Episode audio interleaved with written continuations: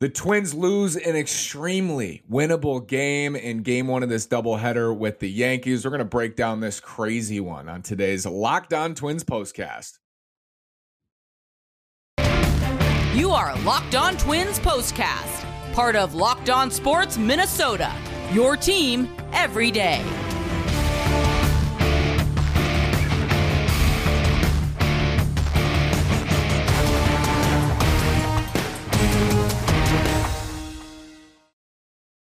And welcome to another edition of our Locked On Twins postcast. Today is Wednesday, September 7th. I'm the host of Locked On Twins, Nash Walker, here with writer and reporter at Access Twins, Mr. Brandon Warren. Before we get started, Bet Online is the best place to go as football gets underway and baseball is uh, still going. Unfortunately for Twins fans, uh, this afternoon baseball is still going. Bet Online is where the game starts. Head over to Bet Online.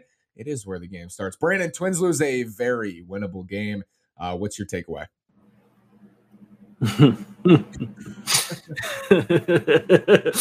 I'm laughing like a mad person on the other side of this microphone because I'm just I'm a man of a certain age, Nash. I'm quite a bit older than you. And it's just so tiresome. It's just so freaking tiresome. Can we just focus on something good like Louis Varland having a really mm-hmm. great first big league start because I'm tired. You know, I look at this offense on baseball reference and I see all these OPS plus numbers of over 100 and I don't see it on the field. I don't see any of these guys come through when they have to. They're they just have no guts right now. It's ridiculous, and they can't beat the Scranton Wilkes-Barre Rail Riders in an empty New York Yankees uh, Yankee Stadium right now. Absolutely gutless. I have nothing good to say about this game except for that Louis Varland looked really freaking good couple of times twins were in positions to win more than maybe more than a couple but the best spot they were in was in that 11th inning i believe and they had the bases loaded. They'd already scored a run on a celestino single down the line and you have correa and miranda coming to the plate with the bases loaded and one out and correa swings at the first pitch a slider in and pops it up on the infield. And this is what we're talking about. This is what twins fans are talking about with carlos correa. Now he did make an amazing play to save the game earlier. So he probably doesn't get that at bat if he's not out there at short. But man, it's just, I mean, I think he's trying to swing earlier in the count to get something to hit, but that was uh, that was disappointing. It's even worse than that. It was actually in the 12th inning, the last inning the Twins hit in, and they go up four three. You you obviously know that since the Twins held in the 10th and 11th, that doing so a third straight inning, the odds are not statistically strong. But to give up that first run. How, how many pitches did Kiner Falefa face? Pitch three. So he's 0-2, and you pipe a 99 mile an hour fastball, and he rolls it right, right down the middle. middle. Yeah. Like it's like there are so many baseball IQ things that it just makes you wonder if these guys have played before.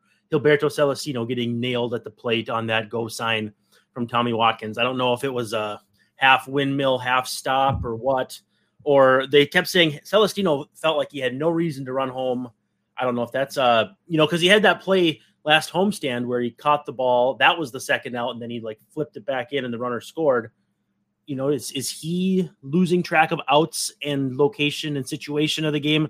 I'm not sure who you blame, but again, just another embarrassment of a game at Yankee Stadium. Twins, I believe, are like two for their last 25 winning at the stadium crazy. Cal says the complaints about pulling Varland when he was facing Judge who just homered off him last AB was something today. Yeah, I mean, I I mapped it out that way. I texted a buddy and I said, "Hey, this is what they should probably do. Let Varland start the sixth, and then have Fulmer, or Jax ready, or whoever. And if somebody gets on, and you got to face Judge with the t- as the tying run, then you go to the bullpen. So, I mean, I, I thought the thought process was fine there, Brandon. What did you think?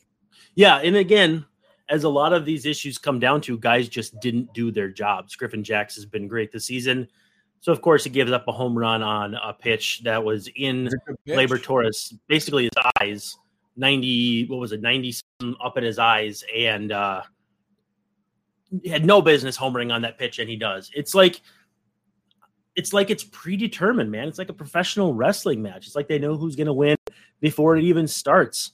And like, I, I hate fatalistic Minnesota fans who do like the whole Minnesota sports this, Minnesota sports that. But honestly, I just I can't walk away from that narrative when it comes to Twins Yankees, and it's um, I wouldn't say it's pre- prematurely making me gray, but it's uh, it's making me gray a lot more fast than I'd like to.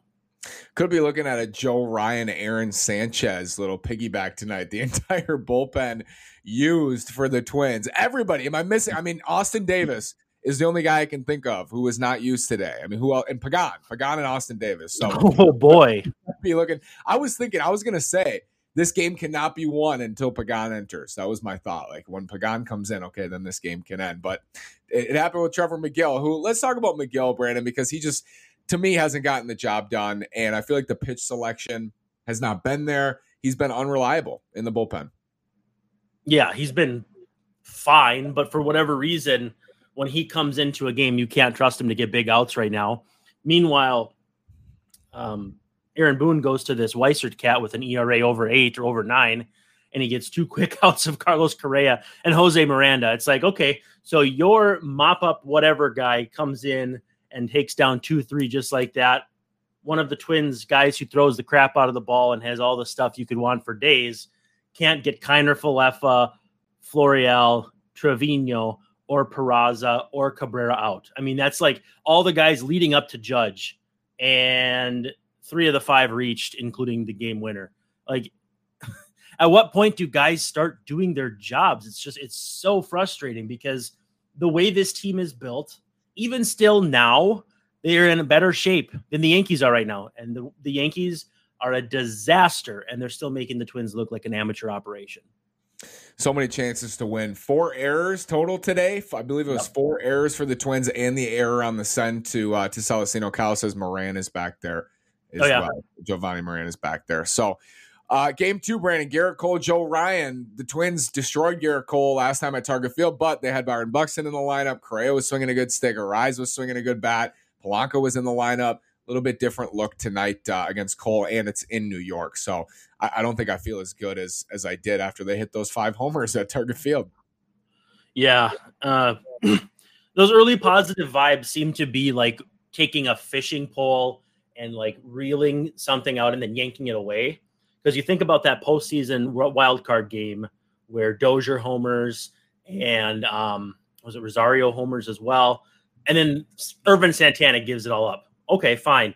Then this game, especially too, they're up with the home run by Miranda. You got some good vibes going, and then all of a sudden they just completely fall apart. So it's it's like the NBA where the good teams let you get ahead and they kind of mess with you and then they just kind of demoralize you. So I'm hoping that the Twins can go out and again have a complete game here, a strong game regardless of if it's f- five from Sonny and four from Sanchez, three from Sonny and five from Sanchez, whatever. Or Ryan, sorry, not Sonny, my mistake. Um, Sonny's tomorrow. Um, whatever it is, as far as a piggyback, just give yourself a chance to win. I want to say I won't be disappointed if they lose a close game, but you and I both know that's not true. Yeah, I mean, I think I, it's maybe a good thing that they're coming back out and playing in 30 minutes. it could be two losses yeah. in a day, but if they win game two, it'd be easier to forget about game one. So hopefully they go out right. there and uh, beat up on Gerrit Cole. And Joe Ryan has one of his good starts. We'll see. Brandon, thank you so much. Thanks everybody for joining us. Enjoy game two, or maybe take it off, whatever you want to do. That's what I'm going to do. Whatever I'm going to avoid it. I'm gonna avoid it to see if if I'm the bad luck charm or the good luck charm. I'm gonna I'm gonna avoid it. So I'm gonna go play some softball. We'll be back soon with the postcast. Thanks so much.